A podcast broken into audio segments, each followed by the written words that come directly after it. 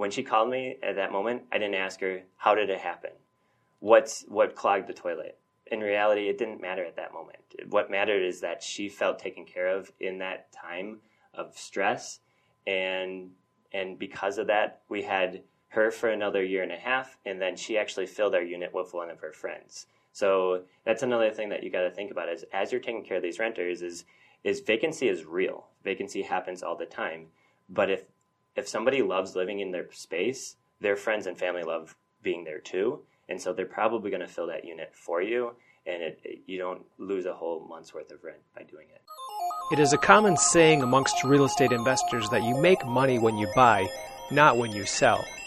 While this catchy phrase has value, it fails to convey how easy it is to lose money through poor property management. Whether you self manage or hire a professional, it is important to understand how to navigate the common pitfalls and challenges with rental properties without losing your shirt or your mind. That's why you have tuned in to Maximizing Your Property Value, the apartment owner's guide to operating rental properties as a successful business. I'm your host, John Stiles, real estate agent and team leader of the VIP Real Estate Group at Bridge Realty.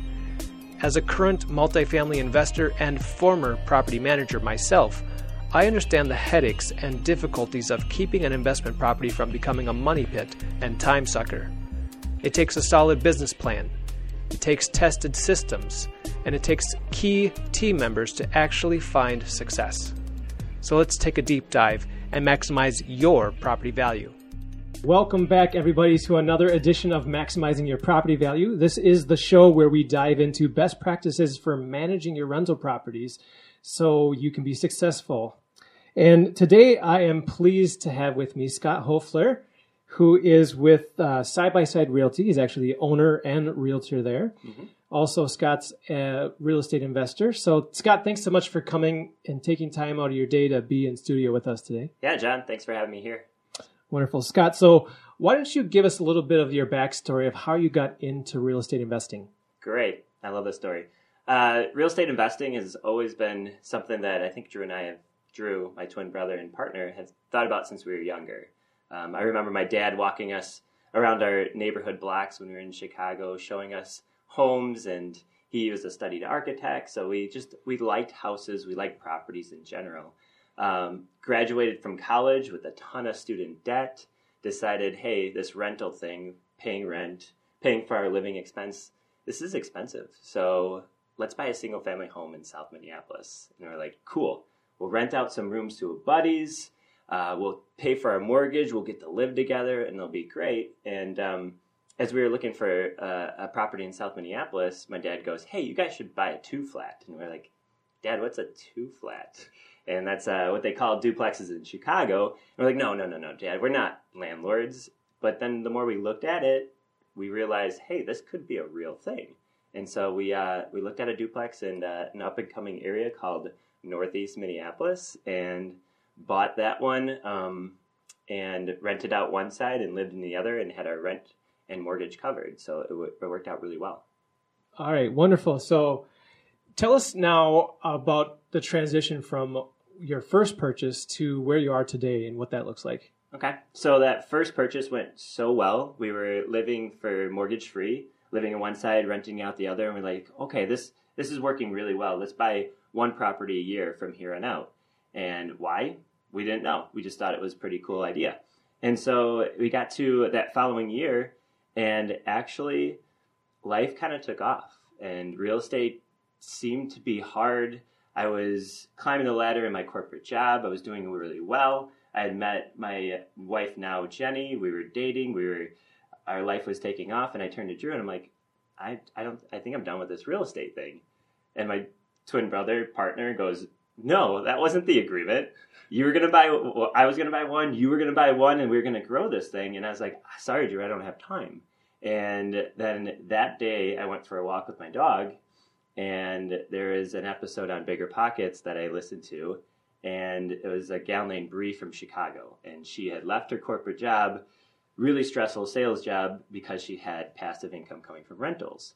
And after that 45 minute talk, podcast much similar to this, I was all in. I said, Drew, let's go. And so the next year, we bought a, a duplex in Northeast Minneapolis. Um, it was $140,000, and we rented both units out for 850 So those numbers worked for us. Um, and so today, let's fast forward a little bit, and I think this is kind of the main point of the conversation is that at that time we didn't really know why we were buying real estate. We didn't have a plan of action. We were just going to buy one a year and see how it goes. I actually remember somebody I, re- I really, really respect hearing that plan, and he goes, You're going to buy one a year from here on out? He's like, That's the stupidest idea I ever heard. I'm like, Whoa. I was like, This is a guy I really respect. He has a great family. He's doing really well in life, and he thinks my idea is super stupid. And I think that's what goes to show you that not everybody's going to believe in your plans and your dreams. Um, and at that point, um, even though I was taken aback, Drew and I uh, looked at each other like, how do we grow this thing? Something's working here. We're getting passive income. We're living for free. Um, uh, a mentor of ours, Kim Burke, that we both know, challenged us. She's like, you need to think bigger. And that's where our brain started to spin. It's like, how do we take this hobby, this this idea that we have right now, and turn it into a business? Um, and that's the year that we decided, okay, we're going to go from real estate being a hobby to real estate being a business. And in that year, we bought five properties. Um, and plenty of people buy more properties in a year than, than five, but for us, like that was a, a fundamental, uh, pivotal change for us. Hmm. Yeah. Well, let's talk briefly about how did you make that? Um, how did you make that work? For I mean, just the down payment alone, and and getting qualified for those five different mortgages or whatnot, or you know, how did that work for you? Yeah, so when we first started purchasing properties, we leveraged the power of owner occupied financing. So cash is king, so limited cash out of pocket. So our first duplex was 5% down. Our second duplex was a great program, 3% down. Um, again, limiting the cash out of pocket. And as you're starting to make connections in the real estate world, you're starting to talk to different lenders, different investors. You kind of build, and they talk about in bigger pockets that that tool belt and you start dropping new tools in your tool belt and those new tools were different financing options and so in that finally following year we still had some more owner occupied financing so my wife before we got married bought a duplex because she could before we got we moved in together um, and so that she was able to buy another owner occupied property but we did a contract for deed uh, we used the BRRRR method, which a lot of people talk about in the investor world, which it's buy, renovate, refinance, repeat. Um, and so that was a great way to get into a property. So you you start building it's it's your it's it's your investor IQ, and you start gaining knowledge about financial programs and products, and start leveraging them, so you can buy more real estate. Yeah. So what does your rental portfolio look like today? Our rental portfolio looks like so when we made that shift from a hobby to an actual business, we sat down. Okay, what does it mean to be live financially free and lifestyle, life and freedom to have choice over your lifestyle. And so we decided, okay, if we had 22 properties, we'd be financially free. And so at that moment, we decided, okay, we're going to buy 22 properties by time we're 32. And we were 28 at the time. So we had a lot of work to do ahead of ourselves. Um, and so right now we're sitting at 15 properties, not quite the 22, and we have 28 units. Okay. And so even though that was a really big goal at first, 22 by the time we're 32, but now that we're falling a little bit short, it's still much better than where we would have been if we didn't set that goal to begin with. Yeah, wonderful. It's good to have goals, right? Yes, it is. That gives you something to shoot for. For sure. So let's talk about this business planning. Um, what does what does business planning look like for you when it comes to your rental properties? So business planning for rental properties, uh, we read a great book called Traction, and that helped us think. Okay, get our mindset around real estate is a business. So let's start looking like it, looking at it like a business. And I think it, like any business that you start or any goal that you have is you have to create a why around why you do what you do every single day. So why are we investing in real estate? What do we want to help us achieve? And for me, my time is my most valuable asset. And for me, real estate equals time. And I think if I can create that time margin in my life, that's where I'm starting to achieve the things I've always wanted to achieve. Um, and so for building a business plan is how do we get there? Who are our partners? And that's not even partners within our own company, but referral partners and industry partners, people that you can leverage that are experts in your field, that are beyond where you can be in that area of focus and and ask them questions and build a relationship with them and and become their confident in some ways and they become your confident in other ways. So understand who's around you and who's in your network that can help you push your business model forward.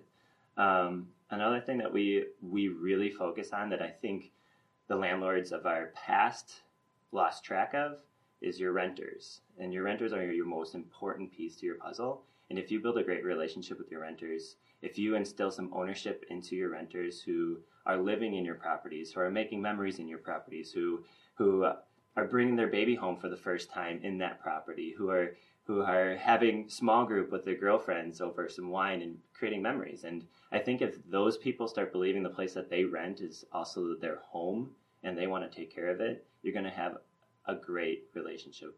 And I think oftentimes people who are landlords think, okay, it's a privilege for my renter to live in my property, which is totally untrue. It's actually a privilege for you to have that renter choose your space to live in because they're the ones paying your mortgage. They're the ones that are that are that are keeping that property in your portfolio because without them, you're going to lose it to the bank. So I think for, when you're creating a business plan around real estate, your renters and tenants have to be a part of that business plan because they're your customer. Yeah, that's huge. That is a huge difference from the way some people think uh, just what you said that uh, these tenants should be grateful that I give them a place to live. Um, you know that that attitude is not going to get you very far with that relationship. For sure, for sure. Landlords have a bad rap for good reason because there's a lot of bad landlords out there who think that who have that mentality, and it's incredibly wrong. Mm-hmm. So you've talked about having team members. What are some of the team members that have you you have put into place? For sure. So the first one would be my twin brother and business partner, and um, and I think together we help each other think bigger, uh, think bigger about his capabilities and my capabilities. So um, that partnership has been wonderful.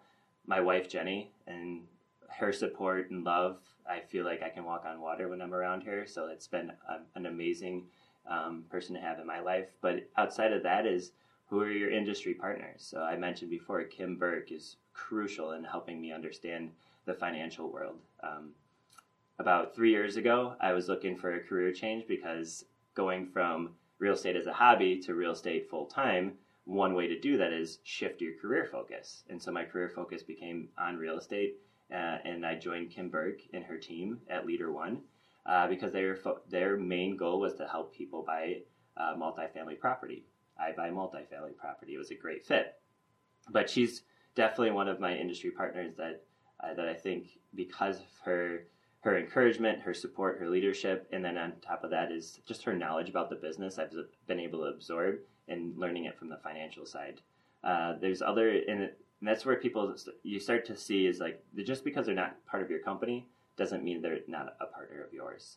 Um, you, John Stiles, it's like there's people around you that you come in contact year over year that are doing business the right way for the right reasons. Absorb a lot of what they're doing, absorb the way they talk to their clients, absorb the way they talk to you, and then eventually it'll start overflowing in, into your relationships and your contacts. Um, commercial lenders, um, insurance agents, uh, property managers. One of my favorite partners is Garrett Gordon of Renters Warehouse, and his knowledge of leasing and his go get 'em attitude has been a, a, a really cool benefit to have on our team. Yeah. Okay. Yeah. Well, let's talk a little bit about that uh, property management relationship. Sure. Um, do you guys uh, do a lot of management in house, or do you hire that out to a third party like Renters Warehouse, like you mentioned? Yeah, we we manage all of our properties ourselves. Uh, it's been our main goal since the beginning to do that, and I would argue that most early investors should start managing properties themselves at least for the first couple years so that they start getting a feel what it's like to manage properties how to screen tenants how to do basic maintenance. Um, and then once you do that if you go to hire a property manager you know what makes a good property manager because you've done it. Mm-hmm. you've done it yourself. And so you can start shooting holes into somebody who's not really taking care of your renters the way they should.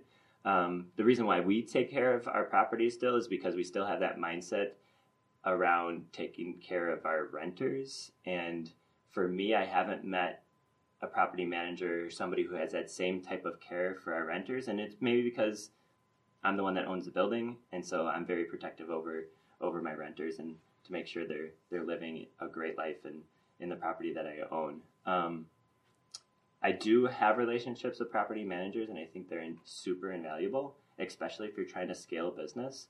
And I believe that once you get to about 10 units, managing themselves, managing those units yourself becomes very difficult, almost impossible. So you have to make a choice: is do I go into real estate full time and manage them myself, or do I start hiring out? And I think that's the 10 property or 10 unit um, is kind of your cap. Sure. Yeah. So then, when it comes to leasing, do you also do that, or do you hire that out? Leasing as well. Management, leasing, all the works we we, we do manage ourselves. Okay. Um, we have been uh, blessed with having Garrett on our team, and he does is part owner of a lot of properties that we own. So he does a lot of the leasing and placement of of tenants, and because of his experience with Renters Warehouse, um, he has a, a really great background to be able to do that. Nice. Yeah. Yeah, it's great to pull on people's strengths and expertise there. For sure. Garrett calls me the paper guy. So Yeah. I manage all of our finances and all of our bookkeeping and stuff. So he's got the cooler job that I do. nice. Okay, and then so as you have kind of developed this management process internally, what have been some systems or workflows or processes that you've set up to really help you be efficient and effective? So if there's one piece of um, growth area that I could have, it would be processes. And when you're just out of the gates, you're kind of a gunslinger. As you're trying to get stuff done as fast and the way you know how. But as you start building properties, it's important to build out processes. And if you don't, if you're moving too fast, those processes don't get built, and then you basically have some false footing. And so eventually, as you add properties and add renters, there will be mistakes made because you don't have the processes put in place. Um, I would say one of the best processes we have is a software called cozy.com or cozy.co. It's a basic free app that you can manage all your properties. There's another local company called Zenlord that does similar work too. Actually, they're probably better than Cozy, but I got started with Cozy, so it's hard to switch now. But um, it allows you to put all of your properties under one software and rent collection, work order requests, um, capturing leases and keeping them over time. So there's if you can have a process where you get most of your paperwork, your communication, your activity around your properties into one space, that would be the best suggestion. Yeah. Yeah, that makes a lot of sense. I mean, uh, there's other ways you can do things by paper. I mean, back in the day before computers, you had paper leases and whatnot, but you can be so much more efficient if it's all in one place and you have different reminders within the software. Or uh, what has been some of the key features that you've liked about Cozy? Uh, electronic electronic payment. So when you're acquiring a property, you're probably acquiring renters who pay by check. Landlords walk around, knock on doors, and collect rent checks, and that's just how they used to do it back in the day. But if you can get your renters to a point where they're paying you through an electronic payment system, through Cozy or Zenlord or any of the property management software that you use, um, even if you don't use a property management software, Venmo, uh, PayPal, there's so many electronic payment options out there that keep the paper check exchange to a minimum. Um, and that's where you get hung up. A lot of renters want to send their check by mail, and who knows if you ever get them. Yeah. Uh, and another thing about processes, and the biggest thing is your time. Like, we're not investing in real estate to be able to have it take up more of our time. So, finding ways to cut that out and to do do the things that you're trying to achieve with less amount of time. Um, so when you're screening tenants and you're holding holding showings, is be in control of those showing times. Don't allow tenants and renters and potential renters to control when you're going to show that property. Block out times. Saturday from two to five, we're going to do an open house kind of thing, and we're going to run as many renters through as possible to see the property. And that again saves you time going back and forth to the property when people want to see it. Yeah. Well, that's right there is a good example of a process to Mm. uh, control the time and control the how the experience is there. For sure. You've already talked about this a little bit, but uh, when it comes to tenants, how do you make sure that they're having a great customer experience at your properties? For sure. Uh, tenant customer experience is not oftentimes an important piece to somebody's business plan when they're ma- managing rental properties. Is when your tenant's happy, they're there for a long time. They're you're having lower vacancy, so it's very profitable. To make sure your tenants are are feeling great. One of the things is that we allow our dogs, and so when you're when you're marketing your property and you are pet friendly, there's a lot of good pet owners out there who can't find good rentals. And if you allow for pets, cats, dogs, majority of the time, you're, you're going to have access to a bigger audience of possible renters that you wouldn't have otherwise. Um, and so making sure, and to, to do that is a lot of people, and it feels weird talking about pets as much as we do, but I think it's just important because people oftentimes they see their pet as an extension to their family. And so if one of the number one renter demographics today is the millennial, and there's a lot of millennials who are getting pets and waiting to settle down in their relationships and waiting to have kids. So they see their pets as a part of their family. Um, and for us, is we don't charge a pet deposit. We market at a really nice rent, and so we build that into the rent. But in general, is if you're if you're charging for a pet deposit, you're basically saying your extended member of your family, you need to pay for them to be in that house. And so it's it creates a, a different connotation around allowing their pet to live there is they have to basically pay for their, their pet or their family member to live there. Sure. Um, Before you go on, uh, let's just talk briefly. I think a lot of landlords are concerned about letting pets into the property because of damage that has been done or stories they've heard. So, how do you balance, uh, you know, allowing that and yet making sure your property is taken care of? For sure. The one of them is a breed of dog. So a lot of times there's the bully breed. So make sure you're talking with your insurance coverage and, and seeing what type of pets they allow or they don't allow under your insurance coverage. So if that pet does bite somebody, you're liable for it. And so ensuring that you have the property insured properly. Um, but sometimes they don't allow pit bulls within their coverage. So know your coverage and know what your insurance company will allow. Um, you screen the pets like you do the tenant. So if you do know dogs, on that first meeting, have the tenant bring their dog along, meet the dog, play with it, get a feel for if it's well trained or if it's not well trained, talk with the owner to see about what they're they're doing to train the dog. So build build that relationship around the tenant and their their pet as well. And so you have a pretty good idea if it's a it's a good pet or not.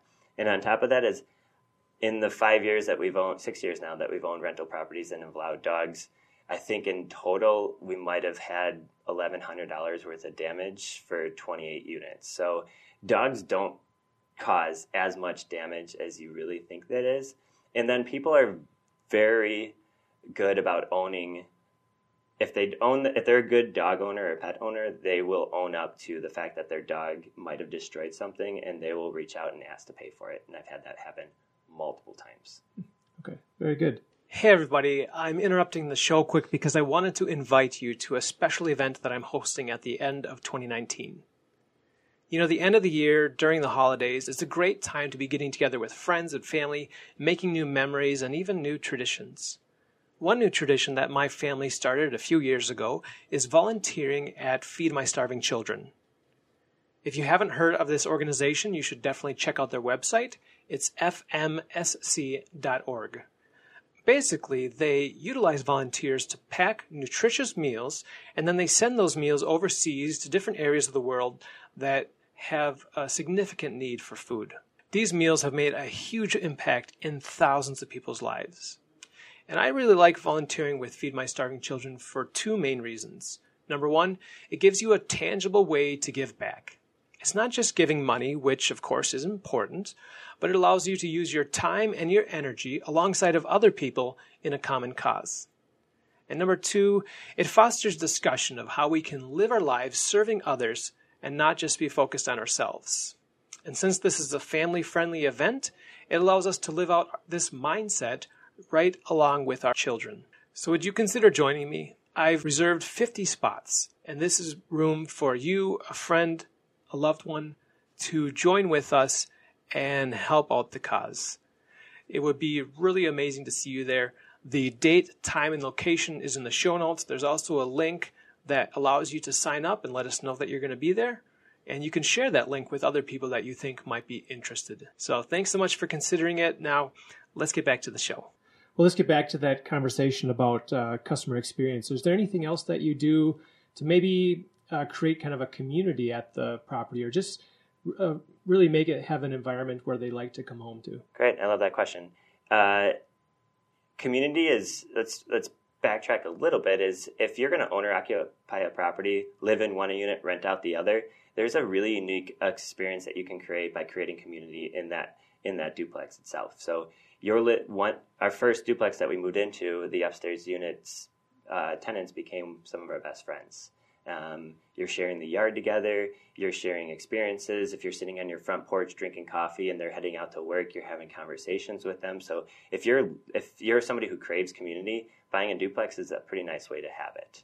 Um, and on top of that is when my renters move in, I give them a little note and a six pack of beer in their fridge so that they feel welcomed to that property. So immediately they know, okay, I'm around. I'm taking care of care of them. Um, on top of that, when I do meet them at the property, we do a video walkthrough to make sure the property is in good condition and we're on the same page of what needs to be fixed or replaced. Um, and on top of that, I'm asking questions about their life. And there's, I have a large network in Minneapolis, and oftentimes I've had a chance of get, helping that person find a new job or one gal was looking for a dog, and I was able to connect them with a pet that I knew of somebody that was giving away a, away a dog. So if as you're building relationships with those tenants, you start seeing them as different as than just somebody who's paying your rent check. They're actually real people that you can help, and um, yeah, yeah. Those are some great examples. What would you say to people that kind of approach the rentals as I don't want anything to do with my tenants. I don't want them to know who I am. You know, you seem to be having kind of the opposite approach to that. I would say that's a mistake. Uh, I think as you're getting larger, it's harder and harder to build a relationship with every tenant. But you're in it's a it's a people business, and you're not having rental property unless people were renting from that property. So I think building a relationship with them is really your competitive advantage as a good landlord and eventually a profitable landlord. Nice. Very good. Let's talk about maintenance and capital improvements. Sure. Um, first of all, um, how have you gone about finding good repair people? Do you have any uh, people that you've brought onto your team as employees, or you just hired third party maintenance people? Uh, we hire out third party maintenance people. And uh, Garrett Gordon has a really cool trick about this. If you're 10 feet away from somebody, talk with them, ask them questions. So he is often standing in Home Depot and he sees a contractor and he'll just walk up and start having a conversation with them. So we find a lot of handymen and contractors just by reaching out and, and talking with them um, when we do see them. And I think it's been the biggest challenge for us, and I think that's going to be the challenge going forward for real estate, really is the trades and people who know how to swing a hammer and know how to do simple plumbing tasks and and remodeling work. And I think the more that our next generations are pushed to go to this four-year university and get a degree, the more people are going to be shying away from the, the trade work. And I think there's a huge opportunity for people to go into the trades. Um, there's a lot of work to be had. It's very difficult to find good subs and good contractors today, just because there's so such a finite amount of them, and they're strapped thin. There's so much work out there for them. And so I think if there's there's a if there's a problem or a concern that, that I have about real estate ownership in the future, it would be about the the demand for for trades. Okay. Yeah. So that's a great technique about meeting yeah. contractors. Um, what about vetting them to make sure that they're qualified to do the work, and uh, you know that also they're going to give you good pricing? So that's a challenge. I think um, the, really the only way to vet them is to have them work on a job, and you can call and get referrals from people you know but that person might have a great re- experience with a contractor and then you go to hire them and you just found the week that they were strapped and they were working an 80 hour week um, they're having issues at home and that you don't get that great of experience. So really the one way to do it is to have them do a job. Um, start with a smaller job if you're looking to hire somebody for, for bigger stuff and if they can if they can handle that smaller job then you can probably guarantee that they'll do a good job for you in the future. Um, and then when you do have a good contractor, a lot of people think shopping around, finding the best price is the best way to go. We experienced that in a negative way in the fact that we were trying to hit a budget and we kept shopping around looking for a cheaper price. but the reality of good contractors are, are are a little more expensive for good reason. Is you get what you paid for. So I wouldn't as much think about how do I shop to find the cheapest contractor is how do I shop around to find the best contractor. And what I mean about that is somebody who you can tell is going to treat you well, good good communication. That's a big one too. If you text them and they respond to you in a in a ready manner, um, that's important too to know that they're, they're they're doing their job and they're doing a good job. Yep. Yep. Okay, wonderful. Um, now, is there any ways that you've found to keep track of what type of materials, you know, whether it be the appliances or the flooring or the paint colors, so that in the future, when you need to make repairs or do a turnover, that it's kind of a more efficient process? Um, have you found any things that are useful for that? So that's an area of improvement. Um, like I said, when you're running a million miles an hour to try to hit your goals and buy properties, there's some processes that you give up, and knowing what paint color you use at a certain property, what kind of appliances you put in there, um, whether you bought new for that unit or you used A1 used appliances, you just you kind of lose track of that. So that's where I say find a, a property software. Uh, management software that you can keep track of that stuff in and and be diligent up front because if you try to do it later on it gets harder and harder, like anything. So if you if you're diligent about the way you uh, keep track of what's in your units and who's there, and and uh, right away out of the gates, then you're going to continue to do it and make good habits doing it. Yeah. Um, but I would say there's a lot of property software that allow you to keep track of that stuff, and I would I would use them. Yeah, yeah, for sure. I just know for myself when I'm doing turnovers at my units, um, it's always like, well, what paint did I use yeah. here? What sheen was it? And I'm looking back at some of the the paint cans that are half full down in the basement. Like, why did I pick that paint? You know? Yeah, I would say don't get too cute. Find a color that you think majority of renters are going to like, and reuse it and reuse it and reuse it. Drew and I argue about it all the time. He hates gray. I love gray. I think most people love gray. And so we use we use a paint, and you can steal this too. It's called Sculptor Clay by Behr. It's a Home Depot product, and we love the color, and we've had a lot of success with it. Um, so yeah, pick something that works and reuse it. If you're doing remodels and you like a certain countertop from IKEA, you know how they cut, you know how to install them. Pick a certain product and keep reusing it. Yeah. And as you guys have done either turnovers or major renovations, what things have you selected to just keeping in mind, you know, is this going to be attractive to a tenant? Great question. I think a lot of people get hung up with um, over renovating. Um, and I think as you're looking at a property from a homeowner, it's different than what a renter might look at a property. And there's details about your the property and the unit that a renter's going to care about, and there's other details that they just don't care about. So spending the money on them is not going to get you a return on your money. Uh, and there's tips and tricks. The more you do rentals, the more you learn what those are and I think to renovate and to update a space to attract to a renter, making sure it's clean. And a lot of times people are like, okay, I got to rush this, the, the old renter out and the new renter in, and they fail to really deep clean the property. And, and smells are a big one too. And so every time I do a turnover, if I feel like there might be a need for a paint job, do a paint job because it cuts down on the smells immensely and it cleans up the place fantastic. So, uh, paint, flooring, um, they don't much care about what kind of flooring as long as it's laid nicely. If there's if if the kitchen has separation in some of the the floorboards and you think you need to put new LVL in, do it. It's a really easy fix and upgrade. So flooring, paint, and then cabinets is cabinets get a lot of wear and tear and use over time. So making sure those cleans are are clean and updated. And if you have to paint cabinets, paint cabinets because it's what uh, renters care about as well. Hmm. Yeah, that keeping them clean is really important, and yeah. and that's a low cost way to Super. attract good tenants. Super. It's a, it's small things that you can do to make a, a unit look homey and, and ready to go, and and keeping it deep cleaned. And if you and uh, and don't bank on the renter's past security deposit to do that cleaning. Do that cleaning either way. Yep. Um, and I think oftentimes we get hung up as somebody needs to pay for this if I'm going to do it for the unit. And that's not true. It's your responsibility as a landlord to present a great unit, whether you're going to be able to pull from somebody's security deposit to do it or not. It's still your responsibility to, to create that space. Yeah, yeah, that's huge. Just preparing it for that next tenant so that they can have a good experience, regardless of what happened at the last one. Regardless, Yeah. is don't use your past experience with the old renter as what you think the new renter is going to give you.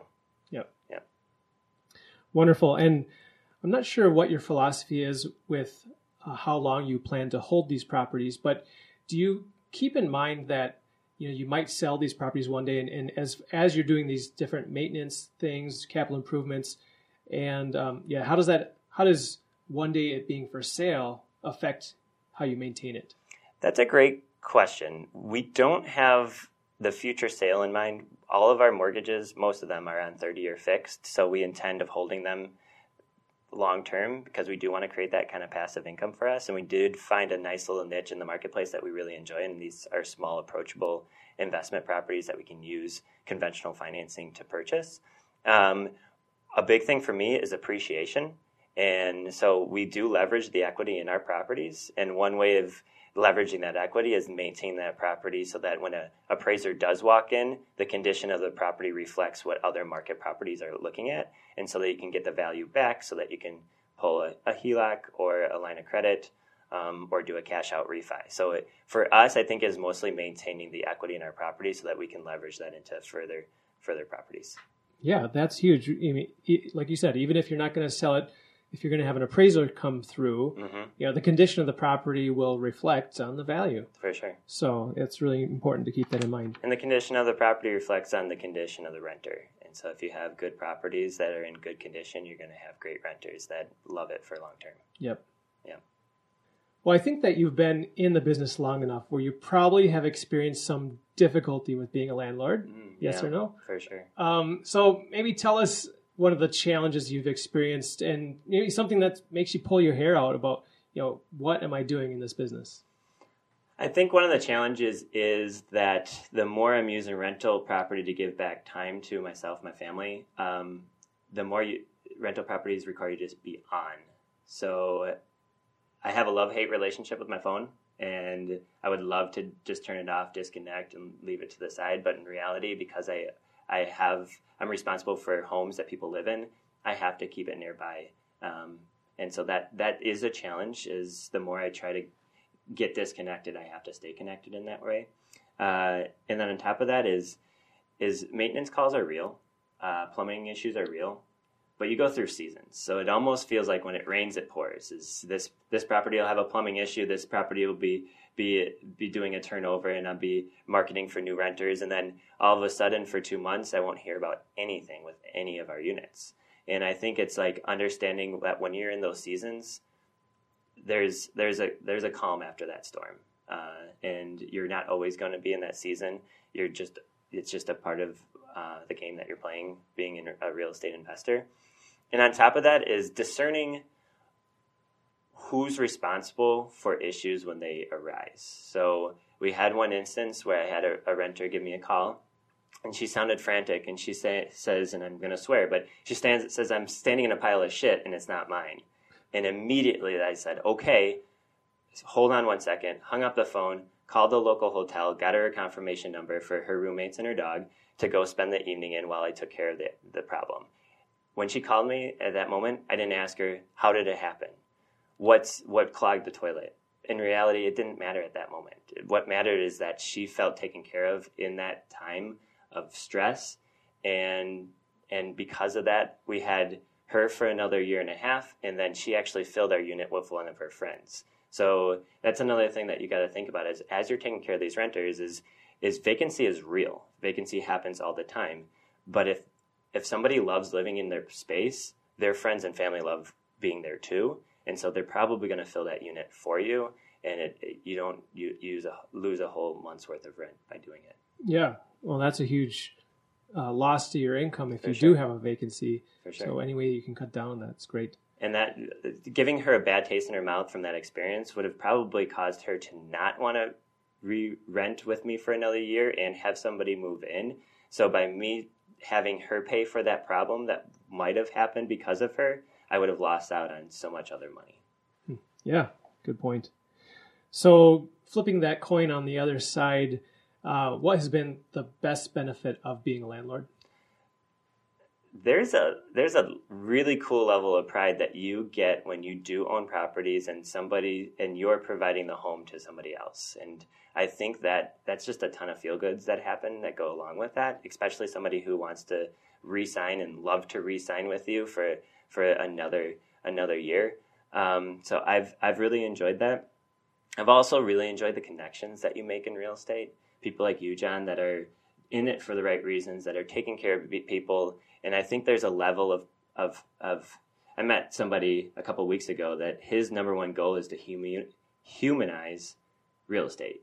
So in the in when you're talking with the city, a lot of the a lot of times they want to put properties and rental properties into this box. Like it has to have certain things to it, but people occupy spaces for multiple different reasons. And I think it's it's remembering that real estate has that people approach, that humanized approach, and so being able to build relationships with not only your renters, but other industry professionals has been probably one of the, my favorite things of being in this business. Nice.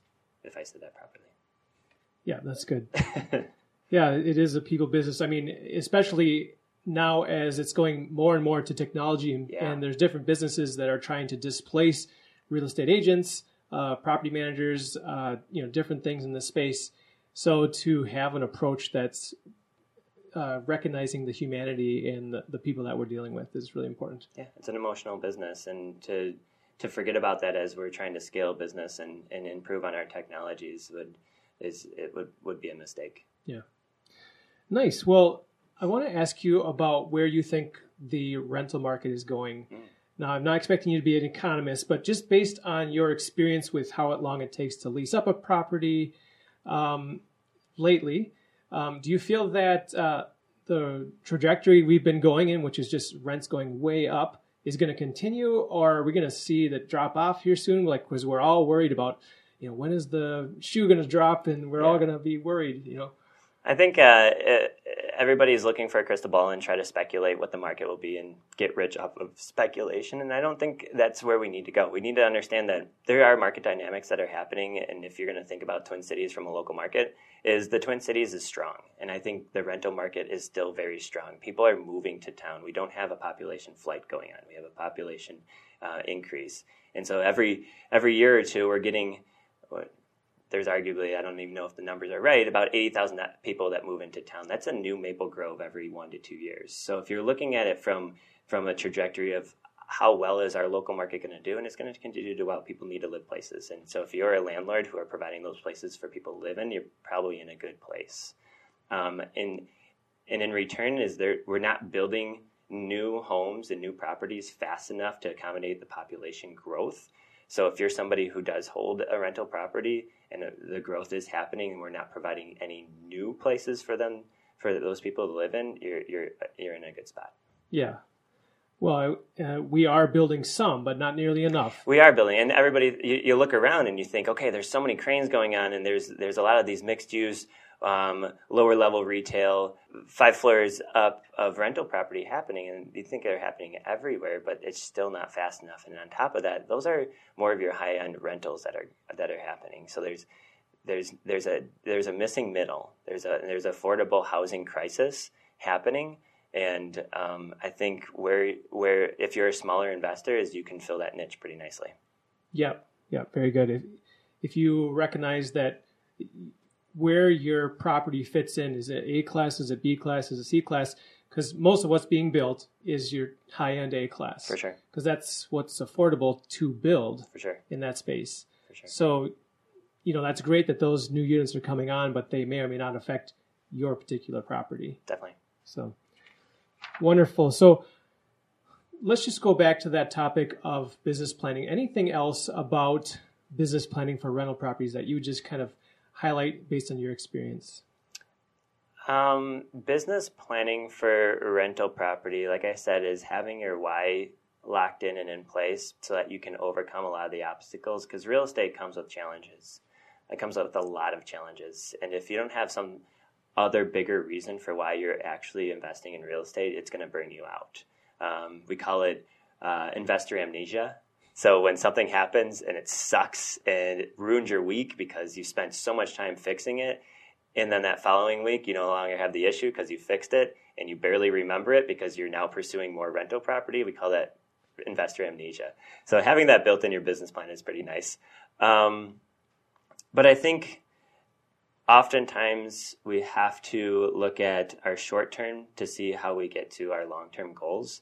And we're always looking at, okay, that person has it better. That person has more more things going for him. He's he's got more experience. Um, she's got more money. As we always point to other people who are doing things that we want to do, but I think we all have our unique skill sets and challenges or and and advantages in this marketplace. And I think we need to do a good 180 and look at ourselves and figure out, okay, what what is our skill set? What are we good at? Is it networking? Is it building relationships? Is it are we analytical? Are we really good at running numbers and and cash flowing spreadsheets? Are we are we great at podcasts? And if we want to get more exposure to the business, let's run a podcast that allows us to get more exposure to the business. So there's like, like there's things that we're good at, and if we're looking at other people and saying they have things that, that we don't have, and that's the reason why they're successful, we're going to lose that way.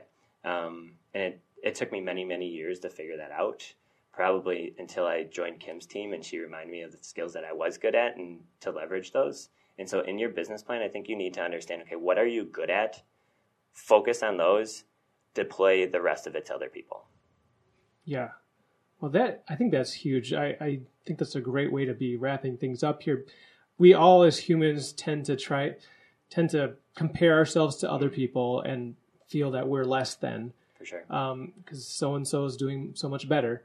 But yeah, it's a good reminder. What are we good at, and how can we excel at those things? So For sure. That's really important. For sure.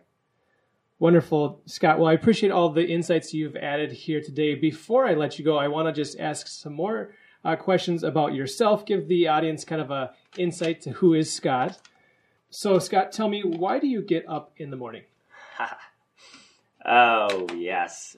Well, right now my morning looks like 2 a.m. in the evening because I have a, a, a newborn and so he's a month old and he doesn't really know what morning or, or nighttime is, which has been fun. It means I get a lot of baby baby snuggles in the middle of the evening.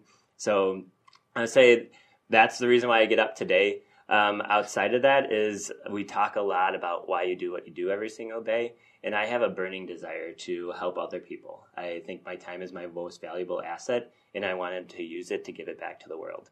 And so if if I'm not waking up in the morning with that fire in me, there's a lot of people that probably are going unhelped um, because of it. So I think there's it, it that feels high level, that feels floofy, but when that bleeds into what everything you do, whether it be business, whether it be personal growth, uh, my faith is a huge piece of who I am, and I think that if that starts bleeding into other areas of your life, um, getting out of bed is just going to be exciting every day, even if you have a newborn. Nice. And congratulations on that. Thanks a lot. Um, so tell me briefly about who is a person or what was an event in your history that was significant to changing who you are today. That was a that's a big question. Um, immediately off the top of my head, because it's helped me solidify who I am. So, my twin brother is a, a very important to me, um, and he did a sorry, he uh, he did my best man speech at our wedding, and up until then, I was like, I do things intentionally, consistently for a reason, but I didn't really ever know why, and I'm going to get to that in a second.